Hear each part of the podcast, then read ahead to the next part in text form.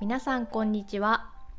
さくらチップスは日本語リスニングのポッドキャストです。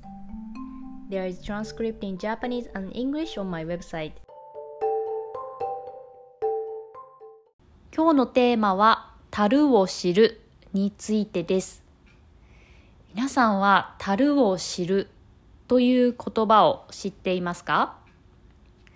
樽を知るとは今自分が持っているもの今あるものに感謝して満足するというような意味です。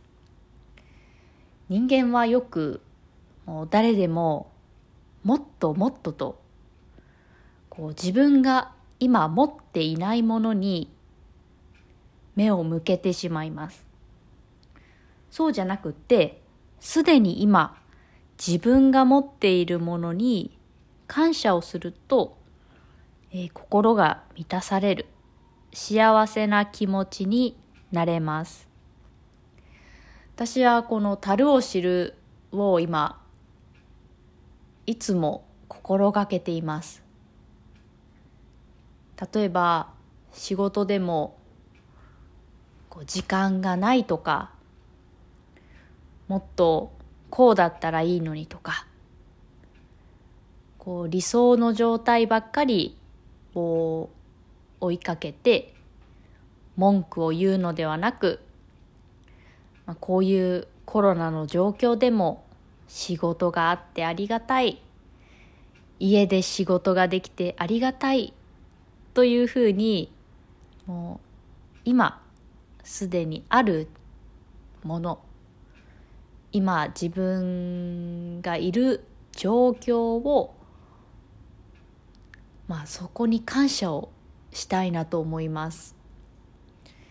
例えば今日で言うといろいろな仕事があってすごく面倒くさいなと思ったのですが、まあ、こういう寒い日でも会社に行く必要がなくて家で仕事ができてありがたいなと思いました。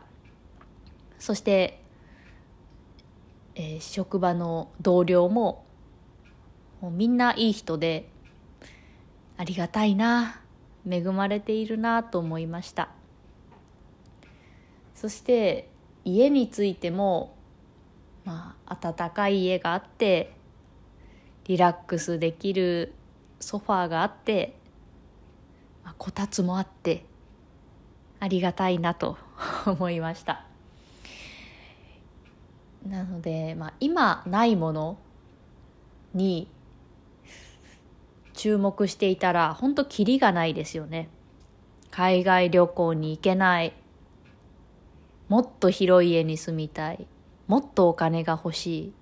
など本当にキリがないです。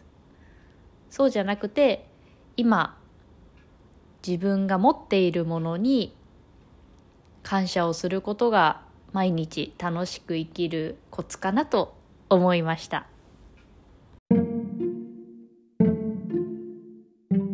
それでは今日はこの辺で終わりにしようと思います If you want to help us continue to create podcasts like this, please consider making a small monthly contribution at sakuratips.com. You can get Japanese chair twice a month. Check the description box. じゃあ、またね